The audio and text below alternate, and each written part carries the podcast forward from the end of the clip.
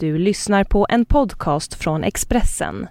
Ansvarig utgivare är Thomas Mattsson. Fler poddar hittar du på expressen.se podcast och på iTunes.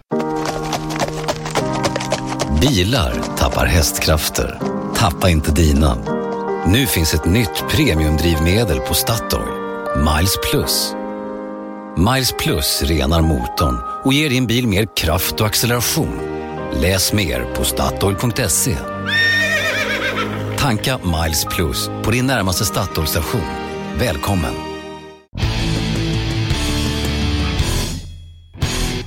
Hej hej! Välkomna till Allt om bilars podcast. Jag heter Jan-Erik Berggren, står i vår poddstudio med David Jakobsson. Välkommen David! Tack, välkommen själv Jan-Erik. Tack tack! Tillbaks, båda på samma plats Ja. i Stockholm. Ja. Båda på bra humör trots regn, rusk och blåst. ja, men det är ganska fint väder ute faktiskt. Om Mina- man tittar noga. Mina barns eh, cyklar blåste omkull i natt. Mhm. Jag sitter just och läser en artikel om massa husvagnar som har blåst omkull. Det är ju betydligt värre. Det är värre om man har husvagn. Du har ju husvagn. Jag har husvagn. Mm. Den står ju inne i ett varmt och tryggt garage där, där det förhoppningsvis inte blåser alls. Kanske ramlat ett träd på. Nej, det finns inget Nej. träd där. Nej, det var en riktig, riktig storm som kom över Sverige. Mm. Jag är lite orolig för mitt lilla sommarhus. Ja, det hände väl någonting med det någon gång. Ja, det har ju blåst av eh, två tak eh, på ett stort stall som jag har. Hoa. Det är först ena sidan och två år senare andra sidan. Så nu hoppas jag att alla tegelpannor låg kvar. Mm. Ja, ja. du eh, har ju varit ute och rest som vanligt och jag har varit Ja. ute och rest. Ska vi dra igenom lite grann vad vi har kört? Ja, Det blir ett litet franskt tema såg vi när vi tittade till. lite Passar- franskt, lite japanskt Ja, blir det. Ja, vad, vad börjar vi då? ja jag körde ju eh, Renault Talisman. Vart Den- var du? Det, ja, var var jag någonstans? Eh, Det här är ju en grej att man inte alltid vet var man är när man reser mycket. Det, det låter larvigt men ibland så vet jag var inte. i, i eh, Florens. Florens. Ja, och upp i, eh, i bergen där, de här fina vindistrikten Mm. utanför. Eh, där Renault gärna håller till. Jag var i samma område och körde Clio, kommer jag ihåg. Okej, ett Och par det år var sedan någonting. nästan lika dåligt väder den här gången. Asså? Mm. Tråkigt. Eh, men vi bodde på ett ganska fint hotell norr om staden. Så vi åkte genom stan när vi kom Mm. från vår testslinga. Och eh, vi pratade om den här bilen lite grann i förra podden och jag varnade för att jag kanske inte skulle tycka den var så bra eftersom jag visste att den har starkt släktskap med eh, Espas. En bil som du inte riktigt gillar och som jag faktiskt gillar. Ja, så där kanske vi blir lite, lite oense. Och det var intressant eftersom jag då hade kört eh, Kia Optima precis innan som ju är ja, typ samma, samma bil, eller Mm. likadan storlek och typ av bil. Mm. Men det var väldigt stor skillnad på dem. Eh, till att börja med så kan vi ju dra motorn då. De hade en eh, fyrcylindrig diesel på 1,6 liter. 160 hästkrafter. Mm. Och de hade, de här, den här hade då de här hästkrafterna som Kia Optima saknade kan man Mm. säga. Och ehm, i Kian så var det ju så att växellådan lite grann räddade upp motorn. Men här var det nästan tvärtom. Motorn var bra men växellådan fungerade sämre. Och det var väl dubbelkopplingslåda på båda men den här var sexstegad och den andra var sjustegad. Vilket ju kan förklara en del skillnad. Ehm, ja, sen var det ju eh, De har ju samma, pratar vi också om, men samma typ av fyrhjulsstyrning som Espas. Mm. Som gör att den är väldigt kvick, eh, snabbstyrd. Mm. Um, däremot tyckte jag att precis som i Espas så är, är den ganska trög i ratten i den första lilla rörelsen. Alltså när man bara ska justera lite grann. Då är den inte så lättstyrd, alltså den är liksom ett motstånd. Och sen om man styr mer och snabbare då märker man att den, att den går lätt och går styr snabbt. Så det blir liksom en märklig känsla där. Och precis så var det ju med Espas i undanmanöverprovet Mm. eh, som vi gjorde här. Där man ska köra i, ja, så fort som möjligt in i en konbana och sen svänga snabbt åt ja, först vänster, sen höger, sen, sen höger och vänster igen. Då, så, att säga. Ehm, så det, var, det, det kräver lite invändning i, för att tycka att den är bra. Jag kom aldrig riktigt underfund med styrningen. Så att jag tyckte inte den var jättebra. Um, sen var den ju uh, ganska bekväm att åka i även om inte stolarna var så fantastiska. Den var ju hyggligt tyst men inte jättetyst. Det var rätt mycket vindbrus från A-stolpen. Um, det är ganska mycket ba baksäte, alltså utrymme i baksätet. Så det har man ju förstått nu, det är en trend att de ska göra stora rejäla baksäten. Mm. Det började väl i, i Octavia och Superba kan mm. man säga först och nu ska alla ha jättemycket plats bak. Är det Kina som har fått oss Ja, är det där. Det här klassiska man säger att i Kina så är det, är det bilägaren sitter i baksätet. Då mm. måste det vara rejält utrymme. Och, och kanske är så att man flörtar lite med kinesiska medelklassen som inte vill eller har råd att köpa en Mercedes S-klass utan man, då köper man en billigare bil men man vill fortfarande sitta väldigt bekvämt bak. Mm. Men har de också chaufförer då? Alltså jag tror det. det, är någon, det är någon i släkten som får köra. Ja, det är hur som helst ett trevligt sätt att resa tycker jag. Sitta där bakom. Sitta i baksätet? Nej, herregud. Det må... Jag träffade ju han Jättelänge sedan jag satt i baksätet. Alltså det var nog när jag var lite så här sliten efter någon bröllopsfest för många, många år sedan. Jag fick sitta i baksätet på väg hem. Ja, ja. Jag åkte i baksätet faktiskt varje vecka nu lite grann. Olika bilar. Det är, det är skönt. Ja. Ja. Um, ja, den fick inte jättehöga betyg den här bilen faktiskt. Jag tror jag landade på 29 getingar någonstans. Det är ju faktiskt rätt dåligt. Det är inte så bra nej. Om man tittar på de som vi betygsätter så, så hamnar vi ofta över 30 i alla fall. Hur fick, många treor var det? Vad fick eh, Espassen av mig? Den fick väl ganska bra betyg? Ja det var väl kanske uppåt 38. Ja. Där. Hade, hade jag satt ett högre betyg på, på den här bilen tror du eller? På... Ja det kan, det kan skilja en hel del i, i Så ska det ju vara faktiskt. Ja. Vi, det här är ju inget så här, det finns inget uh, absolut fakta, rätt och fel. Utan mm. det är väldigt mycket vad man tycker. Mm. Och det är väl så som vi har varit inne på med, med Tesla att det är, det är ju vårt jobb att tycka. Och man får väl då läsa de här testerna med det i bakhuvudet att mm. det här är ju den här personens tyckande. Så mm. får man jämföra det med vad, vad man tycker själv eller vad, om man någon läsare kanske har eller lyssnare har kört en bil och vet vad den tycker och så kan man jämföra med vad vi har tyckt. Mm. Um, jag, uh, den här är inte riktigt den var så ny så det finns inga priser heller. Nu brukar inte Renault kosta jättemycket pengar. Espace mm. är ju rätt billig faktiskt mm. och um, jag tror att den här också kommer att vara ganska uh, humant pris på. Så det får vi väl ta till dess fördel. Men uh, den kommer uh, inte i kombiutförande eller? Jo, och vi var på um, vi var uppe på en racerbana där. Det heter väl Mugello. Mm. Och när det är en tuff racerbana. Det är en tuff racerbana. Vi fick inte köra på banan utan vi fick bara titta när det pågick en uh, F3-test faktiskt. Ja, uh, kul. Och lite Porsche-bilar får runt där. Men i depån så hade man gjort i ordning en liten konbana där man då fick köra uh, med och utan fyrhjulsstyrning. Mm -hmm. Och där stod kombin helt uh, apropå. Så den finns färdig. Det, tyvärr var den låst man kunde inte gå in och titta i den. Mm. Men den stod, stod där så det finns bild på den på vår sajt, på vårt eh, Instagramkonto. Och vårt, våra Instagramflöden syns ju på vår sajt så man kan titta på kombibilen där. Den ser helt okej okay ut. Mm. Den kommer ju också till Sverige såklart men senare. Eh, jag tror att Renault vill försöka få till någon testkörning i Åre här i vinter. Mm. Så första kvartalet av kombin. Varför Åre? Ja, jag klurar inte ut det. var, de hade någonting där. Någon, någon anledning att vara i år. Ja. Fyrhjulsdrift är ju inte riktigt deras grej annars och sådär. Ju, nej, nej. Så fort man hamnar i Åre eller norrut så brukar det vara en fyrhjulsdriven bil. Ja, precis. Ja. Nej, men det kommer en kombi och det är väl den som gäller i Sverige egentligen. Men ja. Sen tyckte jag inredningen var lite sådär blandade och gav. Vissa saker var bra och andra grejer jättemärkliga liksom. Så lite stora plastdetaljer här och där. Och. Mm.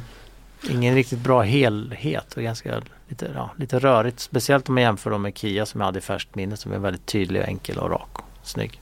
Hade, hade den samma usla placering av mugghållarna som Renault Espace? Nej, den har inte samma mittkonsol som den. Mm. Så den var ju jättekonstig men den blir ju högre ju. Mm. Hela instrumenteringen blir ju, sitter högre upp på den. Va? Mm. Renault Espace har ju alltså en flytande mittkonsol och under den har de placerat eh, två stycken mugghållare. Så om man ska ha en kopp kaffe där då måste man så att säga lirka in handen under och sen försöka lirka ut den här kaffekoppen på något, mm. på något mm. sätt. Men här hade de täckt för det utrymmet med just en stor fet plastgrej. Mm. Det, var, det var lite, ja, lite märkligt. Ja, ja. Jag ska ju faktiskt köra nya Megane här för uh, jul. Mm. Så det blir väldigt kul att se om det är Jag kan tänka mig att det är samma teknik där då. Kanske kasta in lite fyrhjulsstyrning där också. Ja, jag vet ingenting om den bilen. Nej, den har varit uh, under radarn liksom under hösten här. Det är ju rätt så stor, stor bil. Alltså mm. storsäljare i Europa. Ja, en viktig bil för Renault. Viktig bil och uh, väl en konkurrent till Opel Astra då, då den nya. Mm. Så den ska vi alltså köra i, senare i december. Mm. Och du hade också kört, om vi börjar den franska änden på din vecka, slutet på förra veckan här. Ja, då följer vi inte kronologin men eh, jag hamnade ju i eh, Saint-Tropez. Eh, för en övning som Peugeot hade. De har, eh, de har ju dragit väldigt hårt på sin Peugeot 308. De vart ju bland annat årets bil 2014. Eh, och sen så kom de med en lite poppigare GTI-version som de rätt nyligen visade upp och som de har börjat sälja. Men eh, på bilsalongen i Shanghai, det var väl i, i våras, så visade de upp en konceptbil som heter 308R Hybrid. Den här bilen har, det var någon annan salong vi såg den på också va? Mm, kan jag inte säga att jag har tittat jättemycket på alla 308-versioner men ja. Skitsamma, det här är, det här är bara en, en konceptbil som har eh, fått låna motorn från Peugeot 308 GTI. Alltså det är en 1,6 liters turbomotor på 270 hästar. Sen har den också två stycken elmotorer på 115 hästar vardera. Och gör man sin matte där så är vi uppe i 500 hästar. Och eh, över 700 Newtonmeter. Det är ju skitcoolt. Bilen är lite breddad, den är lite sänkt, den är liksom Eh, riktigt läcker. Och vi fick ju faktiskt som första svenska media åka och eh, köra den här bilen. Den är körbar fast den är Ja den är körbar. Koncept. Det var, det var ju lite spännande. Konceptuell. Vi hamnade på någon liten, eh, liten racerbana mitt i södra Frankrike där vi skulle få köra den här bilen och jag satt bredvid eh, Eh, ingenjören Jean-Philippe Delaire som har, har liksom varit ansvarig för den här. Han jobbar på Peugeot Sport och varit ansvarig för drivlinan och för det här projektet. Oerhört engagerad och vänlig man som satt bredvid mig i den här bilen och så bad han mig nu att att eh, vi ska köra lite lugnt och fint. Det här är en showcar. Den är liksom allting. Det är någon kille som har stått och skruvat i någon liten bit där och någon annan mm. där och sådär. Så att eh, fick köra väldigt försiktigt runt banan med den där. Eh, men, Men det var en racerbana, alltså det var en riktig racerbana? Ja, en racerbana. Det finns många sådana små fina racerbanor ute i Europa. Ja, det gör ju det.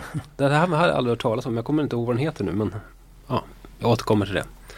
Det fina var ju att de också hade en annan bil som, som är deras utvecklingsbil. En, ehm, en likadan bil som de har jobbat vidare på som inte bara ska vara för utställningen. Och när vi hade kört den här eh, fina 308R som vi har sett på bilsalongen så fick jag hoppa in i den. Och de fick vi köra max med, de här bilarna. Eh, och det var en sjukt cool liten bil med först den här 270 hästars motorn och sen de här två elmotorerna. Och man, eh, det finns olika lägen så klickar man i raceläget där och får all effekt. Då går, då går den ordentligt undan. Men vad ska de ha den till då? Ska de tävla? Är det Sebastian Löbs nya? Nej, det roliga är att det har ju ryktats lite grann om att Peugeot är på gång med någon slags prestanda-hybrid. Och nu så satt jag faktiskt och käkade middag med den här ingenjören och med en annan ingenjör. Och de berättar att ja men vi håller på inom gruppen och, och diskuterar om vi ska sätta den här i produktion. De hoppas ju naturligtvis på det och det, det verkar som att det kan finnas ett beslut som ligger någonstans och skvalpar där. Det har också synts någon slags eh, spionbild för inte så länge sedan på en, eh, en bil som skulle kunna vara en tilltänkt 308R eh, hybrid framöver. Så det kan faktiskt vara så väl att den kommer i produktion. Att jag säger Sebastian Löb var ju för att han i helgen tog avsked från VTCC och från Citroën. Just det. Där han haft kontrakt i hur många år som helst. Mm. Han har kört rally-VM och uh, eh, VTCC och han ska ju flytta över till Peugeot. Mm. Ja, det är inte så långt. Det är ju samma företag egentligen men han ska byta emblem på kavajen eller på ja. raceroverallen. Så det kan väl tänkas. Men finns det, det finns ingen klass där de kan vara med, i den här, med den här eller? Nej. Det finns ingen klass där det tillåts eh, elmotorer vad jag vet. Så. Men du tänker ju tävlingsbil nu på en gång. Det, Ja. här, det här är ju inte en bil som är... Ja, men vad ska han göra? Ja Löv? men skit i löv, det är en helt annan fråga. Den här bilen är ju, är ju jättespännande för det är i så fall den första i sitt segment. Alltså en, en bil som då släpper ut 70 En bus, gram enligt, busbil med Ja men en riktig Ja. busbil, 500 hästar och ett CO2-utsläpp enligt den här EU-körcykeln på 70 gram tror jag det var. Det är ju skitcoolt. mm.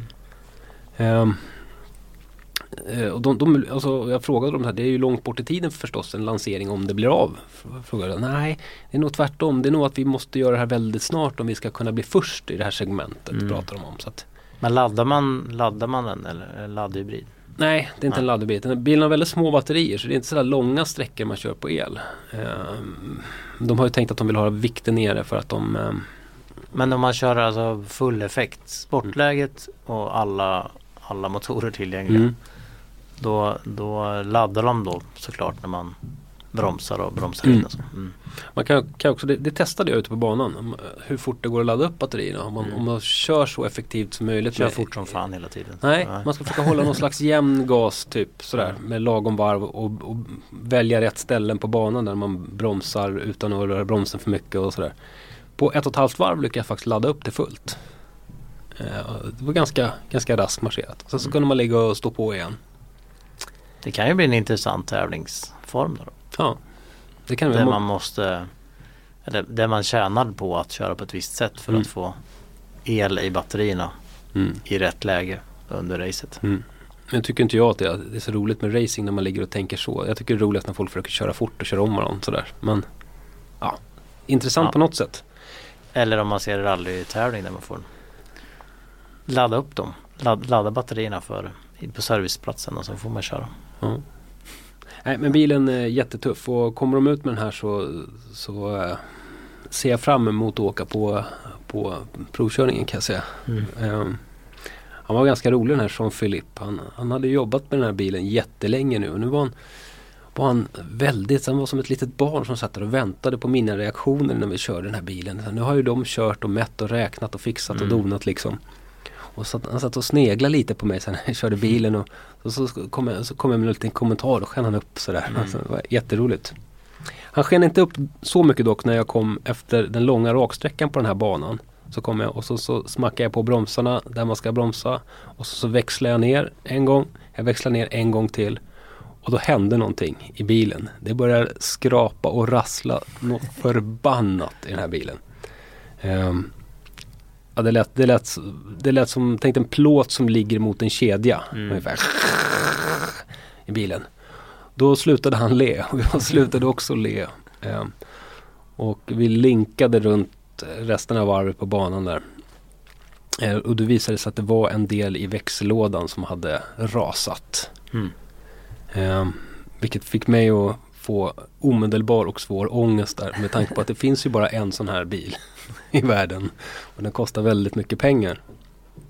Men Fast han, det, de var säkert nervösa för att du skulle tycka det var Ja. skrot. Liksom. Ja förmodligen men Jean-Philippe sa ju det. Ja, nej, men det här var ju när de sen hade, de fick ju riva ur hela motorn ur bilen och, och sen någon fick åka iväg och skaffa fram någon slags reservdel. Och reservdelet till konceptbilar finns ju inte på närmsta OK-mack direkt. Ehm, så sa han att ja, den här delen har vi haft lite vi har varit lite frågande inför om den var tillräckligt stark. Den här, Men nu vet vi ju att vi kanske måste göra den lite starkare. ja, eh, han, han var ingen sur och jag fick i alla fall köra bilen. Det var ju väldigt massa andra journalister som hade rest från halva jorden som stod i kö där och skulle köra den där bilen. Men det vart ju ingenting av med det. För dem. Det är rätt spännande när de, det händer ju då och då, när, när de verkligen står och väntar efter man har kört och vill fråga, Mm. fråga liksom, vad tyckte de om det? Mm. Och ibland kan det faktiskt vara produktionsfärdiga bilar som, Mm. som man inte har kört speciellt mycket. Mm. Som de direkt vill veta allt om vad man tyckte. Så det är, det är inte helt enkelt att säga något liksom. Nej. Väldigt ofta tycker jag japanska biltillverkare så står de där med block och penna och antecknar sådär. Det var ju någon, var det Subaru Impresa, där man, där man upptäckte, alltså de blev jätteledsna så fort man sa att det inte var så bra. Mm. Och bad nästan om ursäkt. Ja förlåt. Mm. Så här.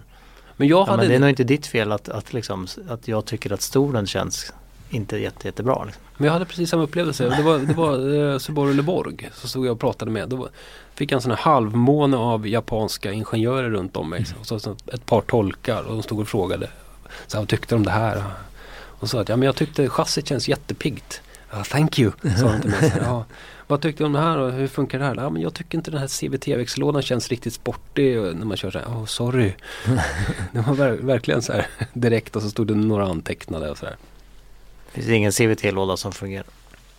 Jo, det, det kan vi faktiskt komma in på nästa bil som jag faktiskt provkört i veckan. Jag har ju varit i, eh, vad var jag då? Jag var i Portugal. Just det, jag var i Lissabon. Lissabon ja. körde jag i nya eh, Lexus RX. Alltså deras stora SUV. 450 va? 450H. Mm. Eh, den versionen som jag körde kallas för F-sport. Och det är väl att betrakta som ett utrustningspaket. Då. Ehm, och den här bilen har ju en, den kall, de kallar väl den för ECVT tror jag den där lådan. Ehm, och det passar bilen jättebra tycker jag.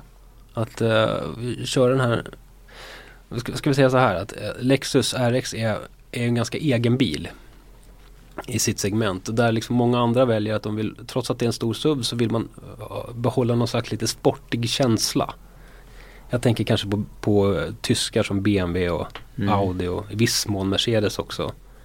Men Här Lexus, ska vi placera, det finns ju en som heter NX också. ja men den är mindre. Den är mindre. Och den Mm. RX är större. Tänk, eh, tänk BMW X5. Ja. Typ.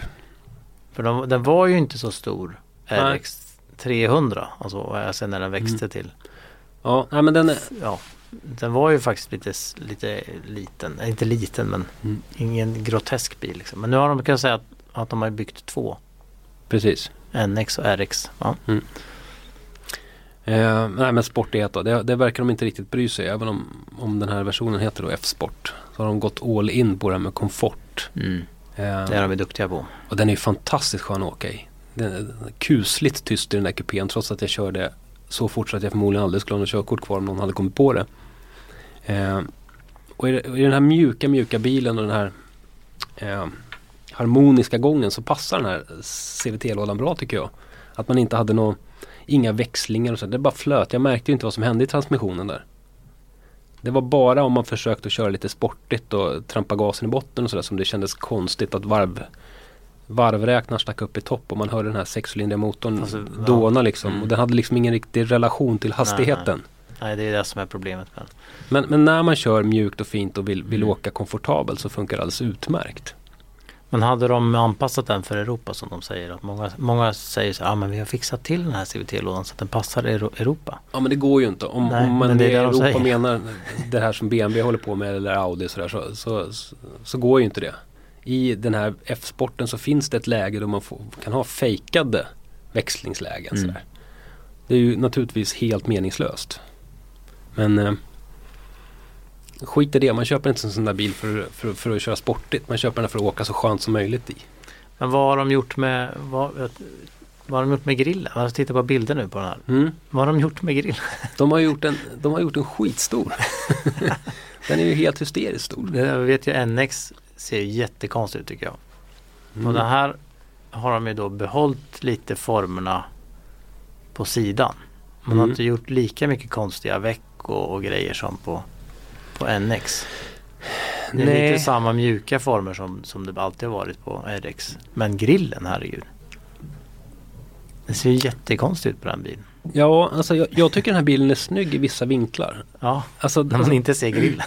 när man inte ser grillen. Och när man inte ser den rakt från sidan. För att från, rakt från sidan så tycker jag proportionerna blir märkliga. För att det, det är så jättemycket överhäng fram.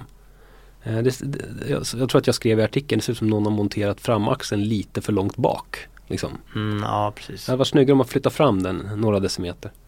Eh, och sen så tycker jag det är snyggt om man skapat illusionen om ett flytande tak på bilen. Att, att Ja, ja, längst i akten så... Takli- alltså, takfönster är jättesnyggt ju. Mm. Från sidan. Jag tycker att akten är rätt läcker också. Men tittar man snett framifrån då ser man ju verkligen här att den sticker ut framför framhjulen också. Mm. Jo, det gör den. Men Skrattar den här grillen måste ju vara ja, Ja, tidernas en rekordgrill. Rekordgrill. Inredningen då, den Ja. är jättekonstig igen. Liksom, Nej, alla nej. den här lilla styrplattan och den lilla De har ju också en sån här liten platta där du ska sitta och pilla Ja, med men den fingrarna är, på. den, är, den är rätt svår att hantera tycker jag. Glöm, alltså, Kanske det- en varnings, va, eh, vanesak men va, alltså, det jag gillar med nya RX det är att de har fått verkligen till den här kvalitetskänslan i bilen. Att det, det, det är på topp. Det, det här är liksom så här superkvalitetskänsla i bilen. Eh, jättefina material och man sitter jätteskönt. Och, Jättemycket knappar där ju. ja, det är lite för mycket knappar. Kolla på ratten. Det är, alla, det är så typiskt japanskt massa små knappar. Ja, jag vet hur man knappar det. Jag har ju just kört bilen. det är, Jättemycket små pill, pill där. ja, det är en del pill. Det är det. Men det finns ju andra, det finns det ju Porsche också du vet. Och den, eh, Ja, herregud. Det, det går ju inte liksom. Men eh, kvalitetskänslan, där har de gjort hur mycket som helst. Tycker jag.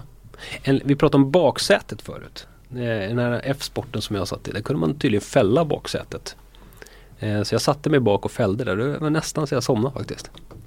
Det var... Ja, trevlig Det är rätt fräckt. Det är många som har det nu. Att man kan fälla, fälla stolarna bak också. Mm. Jag skulle bara klättra bak egentligen för jag skulle hämta min plånbok som låg där bak och sen skulle vi betala en motorvägsavgift jag och en kollega på Teknikens Värld som, som jag delade bil med. Eh, men jag blev kvar där bak en ganska lång stund. Det var så Du bekvämt. Ja. Han skickade bak en flaska vatten till mig så satt jag med där och njöt av, njöt av tystnaden. Jag kör ju också SUV faktiskt här hemma. Jaså? Ja, X5 Hybrid. Jaha ja. Den här bilen som har börjat säljas i Sverige precis. Jag ska inte säga att jag har kört jättemycket med den men Men ja, det är en vanlig X5 fast med batterier i bagageluckan. Mm. På samma sätt som den här Mercedes som vi, du, du hade kört. GL Mm. eh, och eh, Audi Q7. Samma sätt. Så det, sista storstraden ryker ju. Mm. Och räckvidden är ju inte, jag tror den, den var fulladdad när jag hämtade den och stod den på 1,7 mil. Men jag tror det är nog mer om man kör lite lugnare på el alltså. Hur eh, blir det med lasthöjden? Har de byggt upp? De har byggt upp ja. Så det är Ja. rätt högt. Ja. Inte Mercan är- jättehögt men det är Mercan är helt värdelös. Det är Ja. skrattretande att se den där bak. Ja. Där kan man Nej, jag, säga har att inte, jag har inte kört jättemycket på el. De hade däremot ja, de låg lite mitt emellan Audi och Volvo på hantering av batteriet. Man kan, man kan med hjälp av navigeringen få veta när man ska slå på gasen och sånt. Det är Mm. inte så att den optimerar urladdningen beroende på exakt var du ska så men lite åt det hållet som Audi jobbar. Ehm, men det där är en riktigt populär bil. Framförallt har jag förstått att det är en bil som eh, du kan köpa. Eh, många har ju problem. till skillnad från andra bilar. Många vill ju köpa Volvo XC90 T8 har jag förstått men, det. eh, men det är sån enorm lång leveranstid. Mm. Och så sneglar de då på Audi Q7 som inte heller är så jätteenkel att få hem nu nu nu. Så Mm. vi har fått lite mail från, från människor som har då så här, ja ah, men då köpte jag väl en BMW då. Mm. Det går ju jätte, jättefint, jättebra komfort och riktigt skön att köra. Men det, där- det där glömmer man ju ofta bort när man eh, pratar om vilken bil man ska välja. Så, här, så jämför man små, små detaljer fram och Ja. tillbaka. Och, ja, jag tycker nog ändå att kanske diskanten i stereon var lite bättre i den här Mm. bilen. Så att jag, ja, jag väljer nog den. Men så bara att man inte får den på ett halvår. Det är ju skitstor grej egentligen. Nej, men tror jag, att många är ju så att de, de har tänkt jättelänge på att byta bil och så nu så här, nu ska jag slå till och nu är det Mm. dags och så här. Mm. Och sen när de har bestämt sig, ja, då finns inte den. Ja, Då är det nästan en facelift på gång när du får din Ja. bil sen. Då är det inget roligt. Nej. Så att, det är väl ett råd att börja i tid och um, titta till um, vilken bil ni ska ha. Mm. Men det är klart, den här är ju, den hade säljstart för, förra helgen i Sverige, Mm. BMW där. Och innan dess kunde man ju inte provköra den och, titta på den. Och sen när man, man ja, då just den är det tydligen inte jättelång leveranstid på men men eh, då när man kommer till skott så kanske man ändå har bestämt sig relativt snabbt på sig på två veckor. Så, ja men jag slår till på den här nya bilen. Ja så är det ett halvårs väntetid. Mm. Mm. Det är ju, Jag det är ju en tråkigt. Och på XC90 har jag förstått att de har ju sålt slut på all tilldelning till Sverige under lång tid framöver. Mm. Så det är ju ingen förändring i sikte heller. Och den börjar ju nu sälja riktigt bra i USA. Mm. Ehm, så att ja, det kan det, det, det, Och fabriken i Göteborg går på högtryck. Mm. Och ny fabrik i USA Den är långt borta. Den är långt borta, de håller på och gräver Mm. fundamentet. så att det är ingen förändring i sikte där direkt. Ehm, Nej men det är säkert många som, som väljer en annan bil. Jag kommer ihåg att jag nästan valde en annan motorcykel. Jag beställde en ny Ducati. Jag beställde den tror jag i det kan ha varit februari och sånt där. Och skulle få den till våren. Men sen så började det ticka iväg med tiden. Och så sa nej du får den här sent i höst. Men Då är ju Ja, det hela, var ett år för sent. då är, då är det Det är en ju, hel säsong gått. då är hela säsongen gått. Så då ringde jag upp och sa det att "Nej, men jag vill inte ha den här hojen. Om den inte är här tills det och det datumet så vill jag inte ha den. Då går jag och köper något annat. Mm. Och så var jag inne och tittade på, jag kommer inte ihåg vad det var för skithoj jag tittade på, en Kava eller någonting. Eh, men då kunde de plötsligt få fram en, en, en hoj. Ja, du ser. Det kanske Nej, är samma med är bilar. vä- väldigt så att det, för det är ju just inför en säsong som man Mm. om man kanske inte vill ha en över vintern. Liksom. Men man tänker nog samma sak med bilar också. Att jag köper en bil då, säger men den här vill jag nog ha innan jag åker på min julsemester eller på min sommarsemester eller sådär. Ja. Jag vill inte åka runt i det här gamla öket som jag har. Jag vill ha min nya bil då. Mm. Ja. Sen eh, kan det ju hända, det har jag också hört att eh, det var Ja, det var, den, bilen skulle levereras i oktober men den kom i januari för att det var förseningar. Mm. Och när, man väl, när det väl var januari då hade ju den här handlaren ett annat pris på de nya bilarna. Då var det ju kampanjer och grejer så då, då kändes det inte så kul att betala ett visst pris. För då kunde man gå ut i hallen och köpa så att säga, eller typ köpa en ny för mindre pengar. Men då hade ju kontraktet skrivits på. ja, det är ju surt. Så att, eh, då, det är också ett tips att man kan vänta med att eh, vi gör upp priset eh, då och då. Mm. Men å andra sidan har man inbyte, ja då kanske man vill göra upp priset direkt för då får man ju mycket pengar för sin mm. gamla bil. Mm. Än att vänta ett halvår och, och då kan det hända saker med den, det kan gå sönder och så. Mm. Så där kan vara ju den, den personen som jag refererar till, den var ju lovad ett pris för sin gamla bil. Som var bra då, Mm. ett halvår senare. Men å andra sidan var nybilspriset för högt också. Ja, Det är ett äventyr att köpa bil. ja verkligen. Mm. Du, eh, jag tänkte lite, du får vara lite oförberedd men det börjar ju gå mot eh, årsskifte Mm. och eh, vi ska försöka kanske kan sammanfatta lite vår, vårt bilår här. Ehm, är det någon, Redan? Ja. Är det någon bil sådär som du kommer på som är liksom en stor överraskning som vi har provkört av de nya? Eh, Så här, positiv överraskning eller negativ överraskning? Det är ju svårt att komma ihåg tycker jag vad vi har kört för bilar. Det är nog åldern det är och antalet bilar som ställer till det i huvudet. Eh, ja, vad har vi kört för bilar i år? Det var ju schysst att du tog det här oförberett här. Nej, du, du får börja då. När, jag, när, jag, när vi pratade om Renault Talisman där att den inte fick så höga betyg. Mm. Och så började jag tänka på så att, ja men vilken bil är det som har fått lägst betyg? Av alla som vi har nu betygsatt enligt vårt nya betygssystem. Det kommer jag inte på riktigt på rak arm men så kom jag på också på att det var nog ett tag sedan vi körde någon sån som fick riktigt lågt betyg faktiskt. Mm. Ja, faktiskt. Men jag vet inte om det är ett tecken på att vi är för snälla eller om att bilarna har blivit eh, bättre generellt. Kanske en kombination. Ja. Kan det vara så? Men du, nu ska jag Nej, komma men, på, men för, för en besvikelse eller, så, eller en positiv, det, kan ju, det har ju så mycket med förväntningar att göra. Mm. Så att man kan ju komma och tycka jätteilla om en Porsche 911 för, för att man har jättehöga förväntningar. Mm. Då kan det vara en besvikelse fast det egentligen får höga betyg också. Ja, den, den eh, är jag inte besviken på Nej. faktiskt, nya 911. Men jag kan väl säga två stycken. Den, den som jag först och främst tänker på som är en positiv överraskning för mig så är det nog Skoda Superb faktiskt. Eh, stor och bra och trevlig bil för en vettig peng. Nu ska man ju då bortse från den här lilla dieselskandalen och, Mm. och sådär kanske. Men om vi skiter i det så, så blev jag positivt överraskad av den där bilen. Framförallt då av sedanen som jag uppfattade som lite Mm. ska vi säga, lite, lite, lite lyxigare kändes det med Sudan. L- Lite tystare. Jag vet inte om jag bara inbillar mig men jag upplevde bilen som lite tystare, tystare när jag körde Mm. Sudanen. Eh, sen en annan positiv överraskning, det måste ju vara, den pratade vi om för några poddar sedan, Ferrari 488 Spider. Jag åkte ju dit till Italien för att köra den här bilen med lite attityden att Ferrari inte är riktigt så speciellt som det ibland utmålas som. Sådär. Det är bättre att välja en Porsche. Liksom. Mm. Men eh, jag, aj aj aj, den här bilen älskar ju jag. Tyvärr. Så. Ja, tyvärr, jag kommer ju aldrig ha råd med den där. Men eh, ja, det är en positiv överraskning. Själv då? Vad, Ja. vad tänker du på? Jag, jag, nu har, jag jag borde ju ha förberett mig då eftersom jag hade förberett frågan till dig. Du hade ju ändå chansen. Alltså. Jag förstod att du skulle kasta tillbaka den där med bordet här. Nej men jag gillade ju som sagt Kia Optima var ju en, en den var ju ganska färskt i minne men det var en positiv överraskning för jag Mm. hade nog inte riktigt jag var liksom inte riktigt beredd på den fina, de fina köregenskaperna i den. Mm. Ehm, och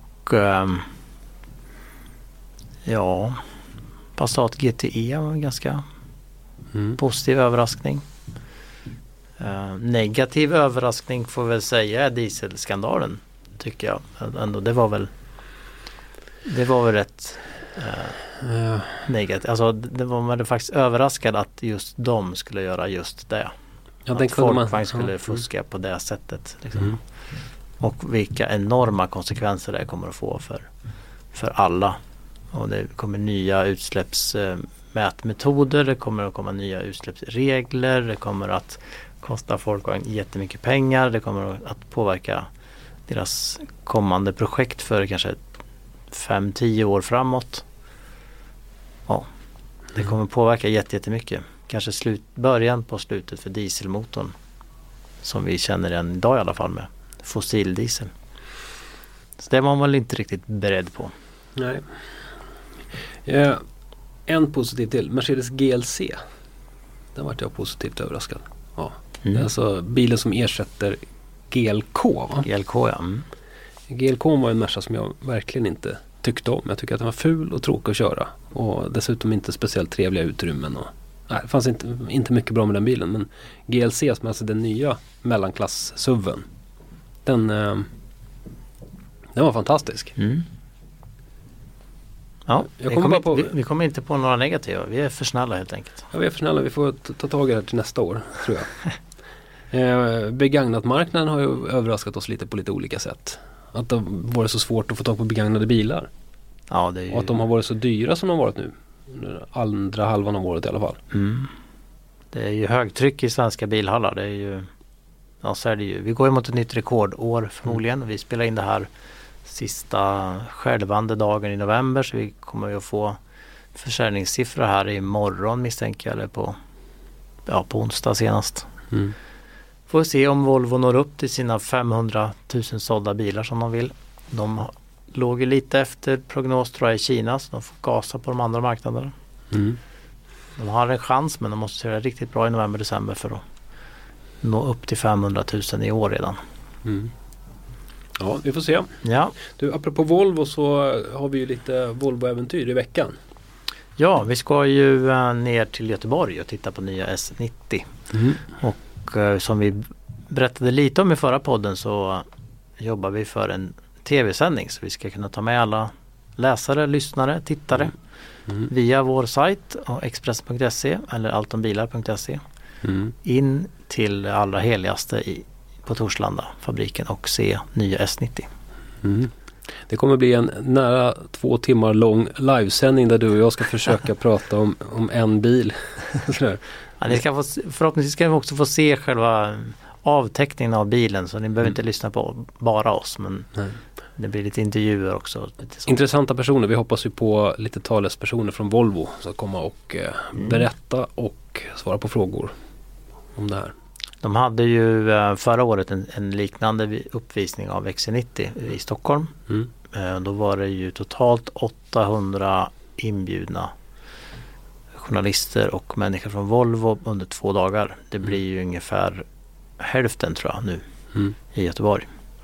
Inte li- riktigt lika många inbjudna, inte riktigt lika mycket folk men Ett ja, galet hälften, evenemang. ja, i alla fall. 400, ja kanske mindre än hälften. Det är bara ett tillfälle också. Så Mhm. det är en dag. Så de har pratat ungefär 200 personer i lokalen. Mm.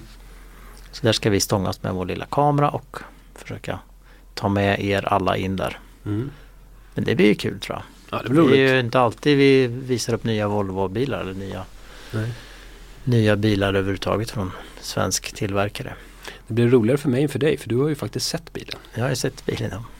Men du får inte berätta om den. Jag får inte säga att jag har sett den. Nej. Och det är bara sedanen, inte kombin än vad vi vet. Nej. Eh, apropå det så, så skrev jag ju förra, förra veckan en, en intressant artikel om eh, eh, Valmet, finska fabriken Just det. eh, som ska börja göra Mercedes eh, SUVar. De gör Mercedes A-klass nu och har gjort Porsche och de har byggt bilar åt eh, Saab bland annat tidigare. Va? Mm. Och de har en kapacitet där i Nysund som jag har fått lära mig av flera uppmärksamma eh, läsare att det heter på svenska. Jag skriver det finska namnet i texten. Jag fick några mejl om att det heter Nysund på svenska. Där ligger den här fabriken och den har en kapacitet på 100 000 bilar ungefär. Och där ska de bygga Mercedes SUVar från 2017 och framåt. Mm. Och det man direkt, jag kommer att tänka på att och som jag tror också vi skrev på den tiden. Det var ju precis det här Trollhättan skulle ha satsat på att bli. Mm. En bilfabrik som gör, bygger bilar på uppdrag av andra. Och att man skulle kombine- kombinerat det med någon slags utvecklingscenter där man bedriver så studier och tar reda på hur ska vi göra det här och hur ska vi lösa det med självkörande bilar eller hjälpa Bosch att utveckla någon ny teknik för styrning av insprutning till dieselmotorer eller någonting sånt. Liksom. Blir så här uppdragskonsultfirma. Mm. Kombinera det med en bilfabrik. Liksom. Ja, det var jättebra. Mm. Och det är ju ungefär den storleken vad jag förstod på Valmet. 100 000 bilar, det var ju det Saab. Trollhättan också låg väl på där någonstans 100 120 000 bil per år. Ja, jag vet inte. Ja, Så det hade varit perfekt. Ja verkligen. Det tåget kanske inte har gått. Men, men man, du kommer ihåg hur man pratade då om att det var för mycket produktion i Europa och man skulle lägga ner fabriker. Och, Men det var bara några år sedan. ja. Ja. och nu är det ett nytt försäljningsrekord på nya bilar i, Mm. i alla fall i Sverige och förmodligen på många håll i Europa också. Ja, det vände väldigt fort också. Ja, Mm. det vänder väldigt fort. Och det, och nu byggs det i fabriker i ja, Ryssland.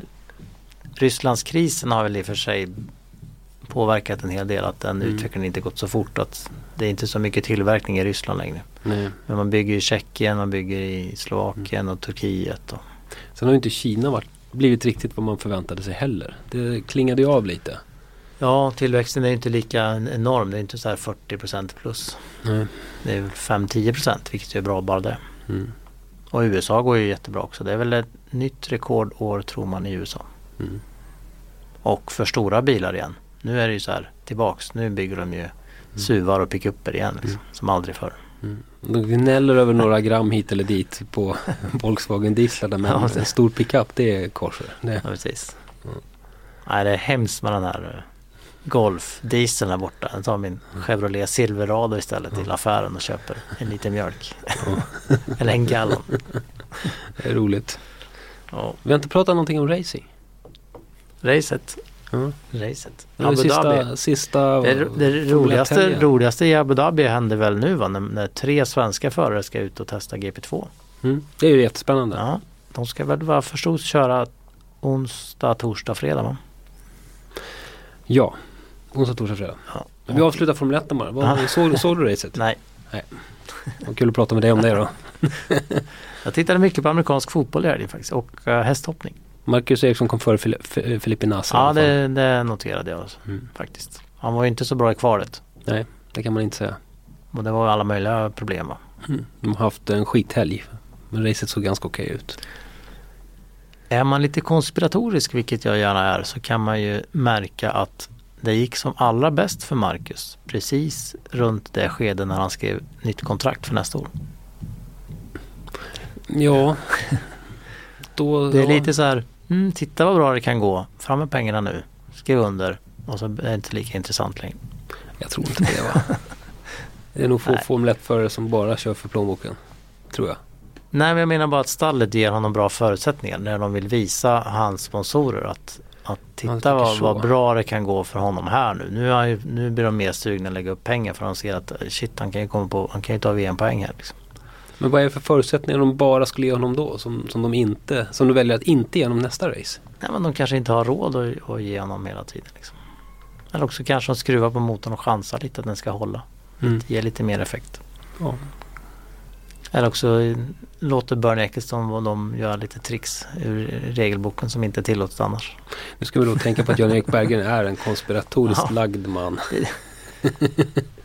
Och, eh, men den stora, stora snackisen i Formel 1 har väl varit det här eh, Red Bull Renault Mm. eh, affären.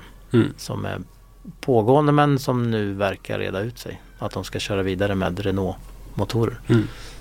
Och det är ju rätt, alltså hela säsongen har varit en enda härva där. De har hackat på varandra, öppet i offentligheten Ja. kritiserat varandra. Ja, Och har liksom, det känns som att Red Bull ver- verkligen ville bråka sig ur kontraktet med Renault Mm. Till varje pris. De hade satt i ett kontrakt för 2016. De vill bara bråka, bråka, bråka så att vi slipper dem nästa år. Mm. De var på väg att slippa dem. Red, eh, Folkvagn var på väg att gå in men lasta in massa pengar i, i, tillsammans med Red Bull. blev stopp på grund av dieselskandalen. Då gick de ut och fiskade efter Ferrari-motorer, Mercedes-motorer. Blev tvärstopp där. Fick krypa tillbaks till Renault Mm. och be om ursäkt. Mm. Typ. Så det är ju ohyggligt illa skött från, från dag ett egentligen. Liksom. ja. Men de, klart att de visste ju inte att Folkvagn-koncernen skulle, skulle slås tvärstopp och stänga dörren på det sättet. Det var ingen som kunde förutse det. Liksom. Det blir spännande inför eh, 2016. Ja, det är 2017 när de nu måste ha en ny motor. Mm. Folkvagn hade ju aldrig hunnit göra en motor till nästa år i alla fall. Men till 2017 måste de ju ha en annan.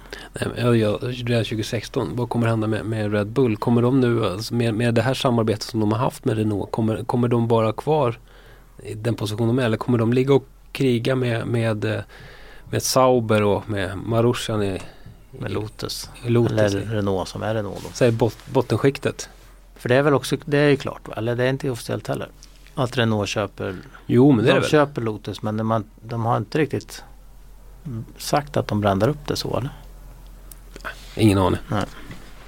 Jag tror Renault av någon, anledning så liksom säger de inte vad de ska göra. Säger de? Ja. Berättar de? Nej men jag tror att det där blir ett jättemellanår för Red Bull. Vi Mm. kommer nog se ett år nästa år som i år. I bästa fall. Ferrari mot Mercedes. Ja, kanske. Och alla förarna är kvar. Mm. Typ. Det kommer in eh, Ferraris B-lag. Ferrari USA kommer in. Mm. I form av Haas Racing. Mm. Med Grosjean va? Ja. Och Jag vet inte. kommer inte ihåg, ja, de har den andra klar men jag kommer inte ihåg namnet. Jo men det är ju han eh, mexikanerna såklart. Gutierrez. Just det. Eh, ja men det blir nog spännande. Vad heter han? Esteban? Esteban ja. Ja. Och, Mar- och Marcus och Nasser kör vidare. De kör vidare. Men Nasser är inte lika eh, glad nu va? Han har gnällt lite på dem. Ja, men det är väl en gnällig Det kille. är lite peng- pengaförhandling där också. Ja, men det är en gnällig kille. Han vill förhandla sig till bättre deal till nästa år. Ja, han vill vara första förare också. mer för ja. pengarna. Ja. Han har ju fler poäng än Marcus. Ja, men då tog han ju de första racen, de flesta poängen. Ja. Eh, sen har ju Marcus arbetat sig ikapp Mm. under säsongen. Vad vart det? 10-9 till Nasser i kvalstatistiken tror jag. Mm. Det är Ingen- inte så. Det är inget bra. Nej. Men om vi ska gå tillbaka till GP2 så har vi då Jimmy Eriksson, Gustav Malja och Felix Rosenqvist. Mm. Som alla tre ska testa på GP2. För ett team. inför- Tänk om vi får tre svenskar i GP2. Hur stort som helst. Det är ju roligare att se det då än Formel 1 kanske. Det är galnare. Det händer mer i ett GP2-race. Det, det ett hände ju F1 mycket i. Abu Dhabi för då skrotade alla efter tre kurvor. Ja. Jag har ju faktiskt sett GP2 i Abu Dhabi när Marcus körde. Det är ju skitkul. Mm. Ja. Men det är en konstig klass. Det är, så lite, det är, konst, det är svårt att vinna. Va? Lite få testdagar. Krångliga, krånglig däckhantering. Är det inte ja, jobbigt, jobbig klass liksom. Alltså det är inte lika lätt att räkna ut hur det kommer att bli som Nej. i Formel 1 i alla fall. Men Sen så är det ju, det som, det som gör det kul är ju att det är liksom unga vilda hjärnor ofta som, som ställer till det på olika sätt. Och då måste Mm. alla andra på något sätt förhålla sig till det som händer runt omkring. Man får köra igenom tre, fyra krascher liksom. Det är inget, inget konstigt. Som i F3 som Felix vann då, Europamästerskapen. Där fick de ju nästan avbryta hela, hela säsongen efter tre, fyra race och förklara för alla att nu får ni ta det lugnt. Liksom. Mm. De trodde att det var hyrkart de satt i de körde på allt, överallt. så, så här, 16 år och ska till Formel 1 fort. Ja. Så man har sett hur Verstappen har gått från F3 till, till F1 så ska, alla ska vinna liksom, i första kurvan, första racet. Ja. Men det blir, jag tycker det är jättespännande med, eh, med eh, ja, att de, jag vet jag inte riktigt hur bra team de ska testa för. Felix kör ju för ny, nya då, Prema som har köpt ett gammalt team. Mm. Så det vet man ju inte hur förberedda de är på. Nej. bilen och ja, överhuvudtaget. Liksom. Och Sen de så är det- andra två kör väl för hyggligt bra team. Sen så är det ju olika budget i de här teamen också på samma sätt som i Formel 1. Mm. Spelar det lika stor roll tror du? Ja, jag tror framförallt hur eh, väl de har förberett sig och sen tror jag det är mycket individuellt på personerna som jobbar i teamen. Du måste nog ha koll på vilken ingenjör som sitter var Mm. och hur bra den, den är. Och nu är det den som har kommit på något och den har ordning och reda på grejerna. Mm. Det, inget, det går nog inte att slarva där liksom, för då är man rökt. De är så jämna så att minsta lilla detalj du har slarvat bort då du, kan du vara sist. Ja. Men vi får försöka via, via en PR-man, Mattias Persson som är ute på allt nu som, som sköter lite PR åt de här förarna. Faktiskt åt alla tre nu. Okej, Så han är på plats och vi får hoppas att han uppdaterar oss och får höra där nere vad som händer. Det vore ju fantastiskt kul som sagt om vi har tre, mm. tre förare. det är väl att hoppas på lite väl mycket. Sen börjar de ju testa, eh, testa inför Svenska rallyt. Just det. Jag vet att Volkswagen är uppe i eh, Kall och testar eh, nu inför Svenska rallyt och de, vad jag förstått så kör de någon slags eh, ny bil som vi inte har sett. De ska testa, undrar om de ska testa 2017 bilen redan. Ja. Eh, Verkar det rimligt? För vi hade nämligen så att vi skulle kanske få åka dit och intervjua någon och prata lite men det var väldigt hemligt test. Mhm. Så alla i Kall, utanför Kall där med kamera kan ju ge sig ut i skogen och fotografera den här bilen som kommer att tjäna pengar på. Skicka bilderna till oss. Ja. Jag har sett bilder på eh, Citroëns eh, eventuella 2017 bil. Ser Inte väldigt, väldigt häftig ut. Okej. Och sen är det lite förarnytt där. De, eh, de flyttar om lite där. Otto Tänak skulle byta. Köra för ett nytt stall. Est, ja, kinesiskt, amerikanskt någonstans stall. Ja, ja. Ja, och han eh, Östberg, det var några som ry- ryker från Citroën va?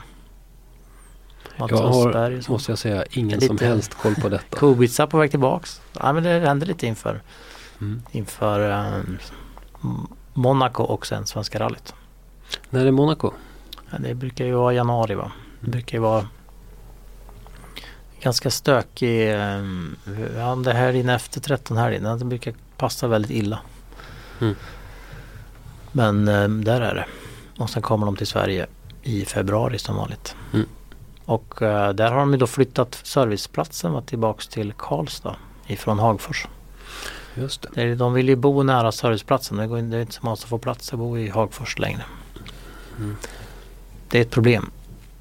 Men de har löst det tror jag. I alla fall, om jag vet inte om de skrev de på kontrakt kommande tre åren. Men de vill ju ha serviceplats där man kan bo jättemånga hundra personer. Och de vill ha snö nära serviceplatsen. Så det är liksom en svår ekvation. Mm. För de behöver längre norrut för att hitta snö. Och där finns det inga hotell. Jag förstår. Det är ju rätt kul också för åskådare att det finns nära Karlstad också. Det händer mer nära stan så Ja. att säga. Det har ju varit lite dött i Karlstad när det mesta har, har hänt eller varit. Jag har varit där på I- travbanan. I Hagfors har det ju varit, som alla varit i Hagfors. Alltså, det blir ju så Mm. att alla är där man bor på något sätt. Mm. Och allt, ja, serviceplatsen och allt, liksom starten och allt går där. Men jag vet inte. Ja, ja. Det, det, det är ett problem med, med, med vädret. Alltså det finns ju, det finns ju inget ställe där det, där det är perfekt. De, då får de flytta Barcelona till eh, norra, ja, norra Europa liksom. Uppe i fjällen. Det går ju inte. Man kan ju inte bo som man gör i Barcelona och sen tro att det är snö och grusvägar utanför dörren. Nej, det är ju så. Ja. Ja, ska vi käka lunch? Ja. Jag är hungrig nu. Rallycross-säsongen avslutas också med Nej, jag är hungrig nu. ja, jo Men Robin Larsson vann, var det så? Och Mattias kom tvåa efter en jättepåkörning på Ja, det var tvåa, trea va? Mm. Eh, och Citroën etta. Är det så? Kör han Citroën? Ja, eh, ja, kanske. Jag såg Mattias i alla fall. Men han hade kört på Petter där i någon sväng och sen var, det, var han tvåa. Just det. Och det kom också ut här nu. Det hände mycket. Nej men DTM-föraruppsättningen är klar. Audi har samma förare exakt som, som i år, nästa år. Så Mm. Mattias kör kvar. Ja, vad är det? Hur många säsonger har han kört nu? Det är många. Många ja. Mm. Ja, då går vi och käkar. In, nu har vi bubblat på nästan en halvtimme om motorsport här i vår lilla bilpodd. Men eh, som sagt, håll koll på vår sajt. På onsdag eftermiddag hoppas vi ta med er in på en exklusiv visning av nya Volvo S90.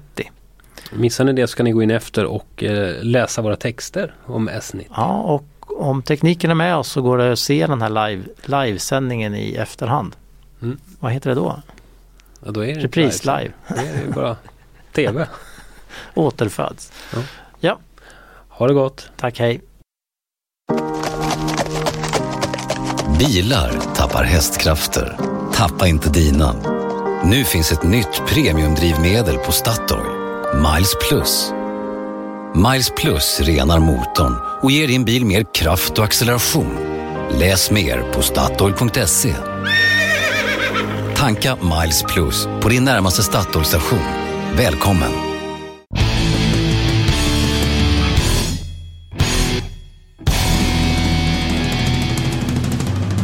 Du har lyssnat på en podcast från Expressen.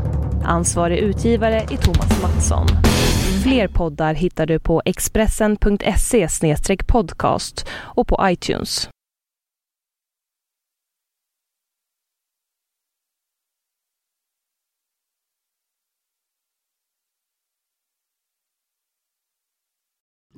Aj, aj, aj, det kluckar i rören. Men det är väl inget att bry sig om? Jo, då är det dags för de gröna bilarna. Spolarna behöver göra sitt jobb. Spolarna är lösningen. Ah, hör du? Nej, just det. Det har slutat.